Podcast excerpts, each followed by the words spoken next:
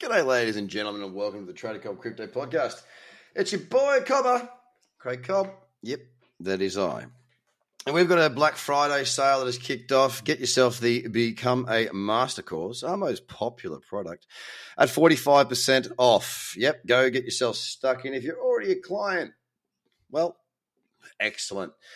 You can get some freaking heavy discounts on our live trading floor annual subscription. And to be a part of the best trading community that I know, I don't know any others, so it's very biased. Is uh, not 900 USD; it's now 495. So uh, get involved, get inside, and uh, if you want to do it, do it. If you don't, hey, just be happy, be loving, and be a good friend, father, wife, husband, brother, sister, mother, daughter, all those things. You know, because look, at the end of the day, shit the brick. We, you know, in crypto, what are we here for? We're here for money. We're here to build wealth. We're here to create something additional. Now, it's okay if you're not just here for the tech. I am not just here for the tech. I'm honest about that. I have been from day dot. Mate, the tech is great. The tech, if the tech is good enough, it will do its thing. And we are seeing that the tech is good enough and it is doing its thing. Now, I've been running this podcast since 2018.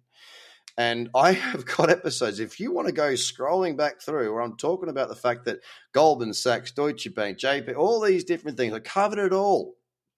I said they'd get on board when they worked out that they had to make money out of it and they don't have a product. The reason they said it was a scam, a fraud, all these bad things is because they can't make a bean off it.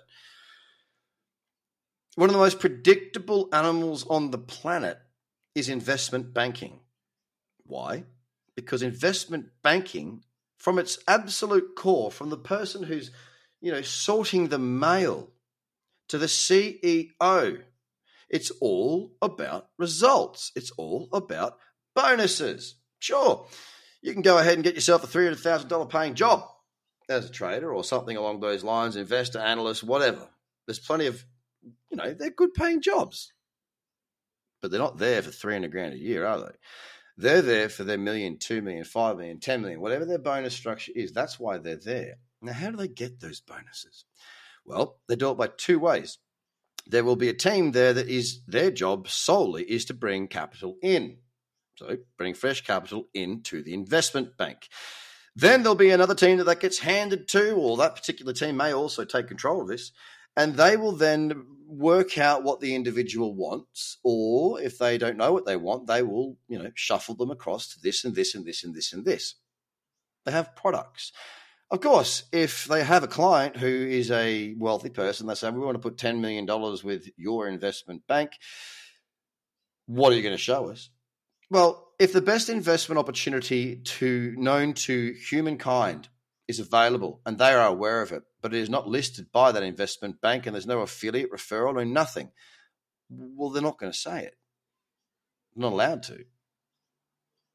They have to work within the products they've got. Now, Bitcoin and cryptocurrency, digital assets, more so Bitcoin, Ethereum, and a couple of the others, have snuck in.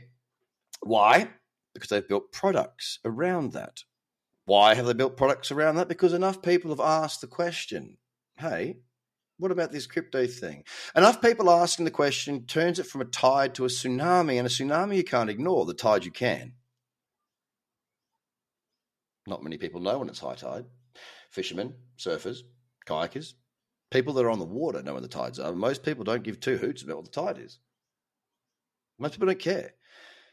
But they will give two shits about a tsunami whether you work on a bloody farm, whether you're a laborer, whether you're a chippy, a plumber, an investment banker, a dentist, a doctor, you know, checking out things at, at Woolworths, it doesn't matter.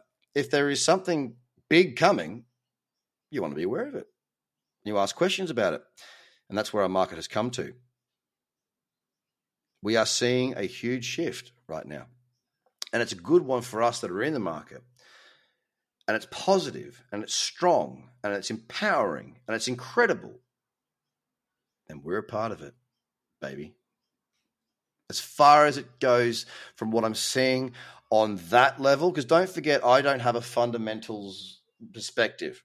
I do me. I have been trading for 17 years. I do feel that I have enough expertise to be able to produce content, courses, uh, and help people because that's what I've done for the majority of my adult life. I'm 37. 17 years I've been doing this. I don't feel like I have the ability to do the fundamentals and various other things as much as I do it my way, and I've done well my way. I don't just put a product out there for the sake of putting a product out there. What I will say is this the tide is strong, the market is down, it's in the weekly cradle zone. How does that correlate with my trading? And how am I going to segue to that? Well, here's the thing. When I look at the market right now, I am seeing a bit of a shit show, to be honest. Uh, the weekly is the time frame of interest to me. Why? Well, because many of the big market cap projects are in the weekly cradle zone. And I love that. The first pullback after the trend is set is my favorite place to trade. So, I hear you ask, well, are you trading lots? Absolutely not. No. No, I am not. I have not been trading a lot for a couple of weeks because the clarity is not there for me. The cyclicity is not there for me.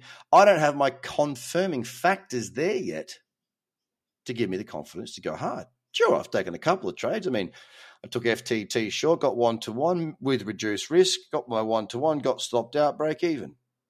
Have I taken anything else? No, not for about shit. This is probably the longest period in crypto, like maybe four weeks. I've probably taken two trades. I'm a trader. That's what I do. So why am I not taking trades? Well, because I've got 17 years of experience. And as a trader, you need to know there is a time to get involved and be active. And there's also a time within that activity to be aggressive, to make your money. That 80 20 rule is key. 80% of your profits are made from 20% of your trades. Well, my objective has been, as I've told you last night, yesterday, whatever, uh, to really double down on that 20 you know, 1% risk is 1% risk, whether it be in a shitty market conditions like it is now, or whether it be in the absolute belting market conditions where everything's trending the same direction. The difference between that 1% is that the 1% during a high probability period of time, when everything's moving in the same direction, trends are strong, cyclicity is great, and the market is well, well off, going well. Whether that be up or down, that's what you've got to remember. Up or down. At the moment, it's up. During those periods, I will be more aggressive because the conditions suit that. During periods like now, I'll back it off. If I do take a trade, I'll minimize the risk significantly. I'll take fewer of them. I'll take one to one on every position to minimize that risk again. If I've got everything that is agreeing trend wise, then when I risk my 1%, there are many times where I won't take my one to one. I'll let the bloody thing run. You've got to not just follow rules. You've got to understand what the market's doing. And this is what I try and provide through the likes of the podcast, through the likes of the free content that's on YouTube and Facebook and blah, blah, blah, through the community that I've got on Slack, through the live trading floor five days a week. The strategies are one part, there's a lot more to it. And right now, I'm sitting back and I'm watching. Bitcoin now is at 57,145. It's flat on yesterday. Nothing to speak of. Ethereum, 4,275. Flat on yesterday. Nothing to speak of. XRP, $1.03. Flat on yesterday. Nothing to speak of. DOT, $38.47. Up half a percent. Nothing to speak of. Doge, flat, 21.7. Nothing to speak of.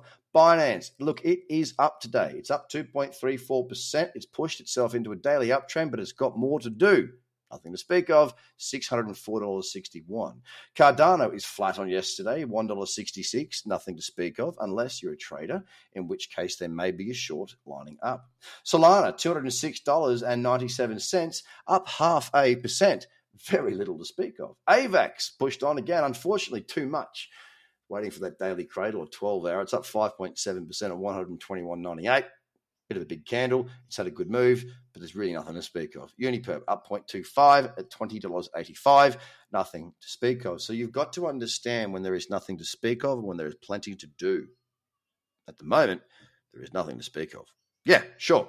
I got a watch list. What's on my watch list? I have got one, uh, one, two, three, four, five, six. I got seven in my watch list.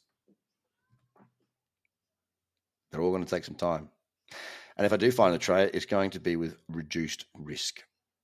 So, ladies and gentlemen, take this from me. A man who's been trading for 17 years. My whole adult life has been more or less. I, I started buying shares when I was 16, but I don't count that into my 17 years. I count from when I really got into the markets. There is a time to be involved and a time to not be involved. And I am from the school of hard knocks. I have traded through periods that were crap and I've lost a lot. I've done that for many, many years and learned and learned and learned and slowly in 1% increments through mentors, through training, through learning, I've got to the point where I know when to stay out. My time right now is to stay out. If you want the education, go to tradercobb.com, take advantage of our Black Friday sale. I love you. Bye for now.